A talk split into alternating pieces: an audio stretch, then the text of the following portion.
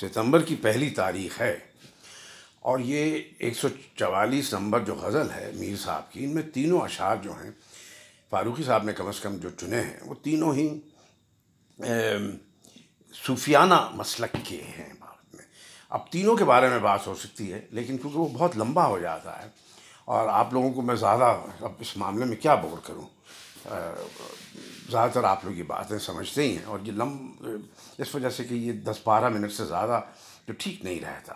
تو میں ایک شعر کے اوپر بات کروں گا، تینوں شعر پڑھ دوں گا لیکن بات ایک پہ کروں گا۔ اگر آپ میں سے کسی کو ہو تو وہ دیکھ لیں یا مجھ سے کہیں تو ہم پھر دوسرا بھی کر سکتے ہیں۔ تو ہم کرتے ہیں جناب، شروع وہ ہے شعر کے کئی چیزیں ڈسکور کی، ہمیں خود جن کا بالکل نہیں تھا، سمجھ میں نہیں تھی بات۔ تو وہ تین اشعار یوں ہیں۔ کہ عشق سمد میں جان چلی، وہ چاہت کا ارمان گیا۔ تازہ کیا پیمان صنم سے دین گیا، ایمان گیا۔ آگے عالم عین تھا اس کا، اب عین عالم ہے وہ۔ اس وحدت سے یہ کثرت ہے، یہاں میرا سب گیان گیا۔ کیونکہ جہت ہو دل کی، اس سے میر مقام حیرت ہے۔ چاروں اور نہیں ہے کوئی۔ یاواں یوں ہی دھیان گیا۔ خیر، ہمیں تو یہ بہت پسند آتی ہے یاواں یوں ہی۔ تو لیکن اس شعر پہ نہیں جائیں گے۔ بات بہت لمبی ہو جائے گی صرف اس وجہ سے۔ ایک شعر جس پہ بات کریں گے، وہ پہلا والا ہے کہ عشق سمجھ میں جان چلی، وہ چاہت کا ارمان گیا۔ تازہ کیا پیمان صنم سے، دین گیا، ایمان گیا۔ تو سب سے پہلی جو بات ہے وہ میں یہ کہوں گا تا کیونکہ یہ فاروق صاحب نے ڈسکس نہیں کی اور وہ یہ کرتے نہیں ہیں عام طور پہ۔ ظاہر ہے پہلے بھی ہم نے کہا اس وجہ سے غالباً نہیں کرتے کہ وہ بہت ہی آبویس سی چیز ہے اور مبتدی جو ہیں وہ لوگ اس کو کرتے ہیں۔ تو ہم کیونکہ مبتدی اپنے آپ کو سمجھتے ہیں تو اس کی طرف بار بار دھیان دیتے ہیں کیونکہ ہماری ٹریننگ اس پہ ہے۔ یعنی جو انگریزی میں ریٹرک میں کہتے ہیں اپیسٹروفی آخر میں جو تکرار ہوتی ہے ساؤنڈ کی یا الفاظ کی اس میں۔ تو یہ مجھے بہت پسند آیا کہ تازہ کیا۔ اب اس میں نون کیا نقطہ نہیں تھا۔ تو میں نے جب پڑھا بار بار تو پتہ لگا نقطے کہ بغیر نون غنہ کے ساتھ یہ مصرع ٹھیک نہیں ہے، نون ہی کے ساتھ ٹھیک ہوگا۔ تکرار بھی اور وزن بھی۔ تازہ کیا۔ پیمان صنم سے دین گیا، ایمان گیا۔ تو بہت پسند آیا۔ دوسری جو اس میں ڈسکوری ہوئی ہمارے لیے، وہ تھی سمد کا لفظ۔ سمد میرے بچپن میں دوست تھا یہاں پہ، تو اس کو میرے جو دوست ہیں آس پاس میں پنڈی میں سب اس کو سمد کہتے تھے، سمد۔ پتہ نہیں کیوں کہتے تھے سمد۔ لیکن یہ میرا خیال ہے سمد ہے۔ اور یہاں پہ اب نام یہ اتنا عام نہیں ہے۔ مستعمل جس کو کہتے ہیں نہیں ہے۔ لیکن سمد بانڈ وہ جو چیزوں کو چپکا دیتی ہے کریزی گلو قسم کی چیز، وہ ہے غالباً۔ اب وہ اس کا معنی سے ہے، اس میں کوئی معنویت یا نہیں، کیا بات۔ تو یہ صاحب سمد کا ہمیں یہ تو معلوم تھا کہ باری تعالیٰ کا ایک نام ہے یا ناموں میں سے ایک ہے۔ لیکن یہ معلوم نہیں تھا کہ اس کا ایک مطلب بے نیاز ہے، سمد کا معنی۔ یہ آج پتہ چلا۔ تو کہنے لگے اب فاروقی صاحب کی طرف چلتے ہیں۔ شعر معمولی ہے، دونوں مصروں میں ربط بھی پورا نہیں۔ لیکن معشوق کے لیے سمد استعمال کرنا، جو ہمارے یہاں صرف اللہ کے نام کے طور پر مستعمل ہے، دلچسپ ہے۔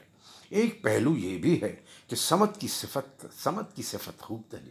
سمت کی صفت عشق کے لیے استعمال کی گئی ہو۔ یعنی عشق سمد مرکب توصیفی ہو۔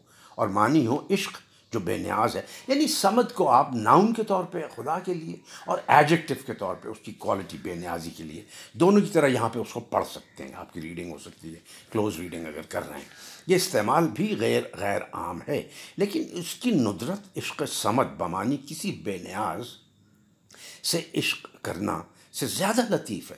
کیونکہ یہاں میں کے معنی کی وجہ سے یا میں مبتلا ہو کر وغیرہ یعنی عشق سمد میں جان چلی یعنی عشق سمد کی وجہ سے جان چلی، ٹھہریں گے۔ اگر سمد کو واقعی اللہ کے معنی میں فرض کیا جائے، تو دونوں مصروں میں ربط قوی ہو جاتا ہے۔ لیکن معنی کی کوئی خاص خوبی نہیں پیدا ہوتی۔ یعنی میں نے اللہ تعالیٰ سے عشق کیا، لیکن وہ بے نیاز ہے۔ اس نے میری ایک نہ سنی، لہٰذا چاہت کا وہ ارمان یعنی اللہ کی چاہت، یا اللہ کا محبوب بندہ ہونے کی چاہت ضائع ہوا یا ختم ہوا۔ اب میں نے صنم سے پیمان وفا کو تازہ کیا یعنی کعبہ چھوڑ کر بت خانے کی راہ لی۔ اب معلوم نہیں بتوں کی چاہت حاصل ہو یا نہ ہو، لیکن دین و ایمان تو چلا ہی گیا۔ اس معنی میں کوئی خاص لطف نہیں ہے، کیونکہ جو صورتحال اس کے ذریعے بیان ہو رہی ہے، اس میں تخیلی یا جذباتی یا داخلی تجرباتی کسی قسم کی سچائی نہیں۔ یعنی یہ چلتے چلتے فاروق صاحب نے کتنی عمدہ ڈیفائننگ کوالٹیز بتا دی پوئسی کی۔ کہ تخیلی یا جذباتی یا داخلی تجرباتی، بہت اعلیٰ ایک پیراڈائم دے دیا انہوں نے کہ سچائی نہیں ہے۔ لیکن مندرجہ بالا تشریحات سے یہ بات تو ظاہر ہی ہو جاتی ہے کہ میر کے بظاہر پھس پھسے اب یہ کامنٹری ہے، میر کے بظاہر پھس پھسے اور معمولی شعروں کو بھی رواداری میں مسترد نہیں کیا جا سکتا۔ اگر یہ شعر غالب یا مومن کا ہوتا تو لوگ اس پر خوب خوب قیاس آرائیاں کرتے۔ لیکن کیونکہ میر کے بارے میں یہ مفروضہ عام ہو گیا ہے کہ ان کے شعروں میں صرف سلاست اور سادگی یعنی انورٹڈ کاماز میں لکھ رہے ہیں۔ پر سلاست اور سادگی اور صفائی وغیرہ ہوتی ہے، اس لیے میر کے اشعار کی اس قسم کی تفتیش و تجزیہ درکار نہیں ہے یعنی لوگ کہتے ہیں۔ جو غالب کے اشعار کے لیے اکثر ضروری ہے۔ واقعہ یہ ہے کہ میر بھی بہت معنی آفری ہیں اور ان کے اشعار سے سرسری گزر جانا۔ اور یہ سمجھنا کہ میر کے یہاں صرف جذبہ و احساس کی فوری کاروائی کار فرمائی ہے، ان کے ساتھ ناانصافی ہے۔ یہ جب انہوں نے کہا تھا اس شعر میں کہ اب میں صنم سے پیمان وفا کو تازہ کیا میں نے اور یعنی کعبہ چھوڑ کر بت خانے کی راہ لیا، معلوم نہیں بتوں کی چاہت حاصل ہو یا نہ ہو، لیکن دین و ایمان تو چل ہی گیا۔ اس بات سے مجھے یہ میں آخر میں بس ایک شعر پڑھ رہا ہوں اور اس کے بعد آج کی گفتگو کو ختم کروں گا۔ کہ ایک شعر ہے جو کہ مجھے معلوم نہیں ہے کس کا، آپ میں سے کسی کو یاد ہو، جب یاد آئے تو مجھے بتا دیجیے کہ وہ دنیا کے بھی اب کہاں رہ گئے ہیں؟ وہ دنیا کے بھی اب کہاں رہ گئے ہیں؟ جنہیں ہے بتو تم نے بھی کا نہ چھوڑا۔ تو باقی آئندہ صاحب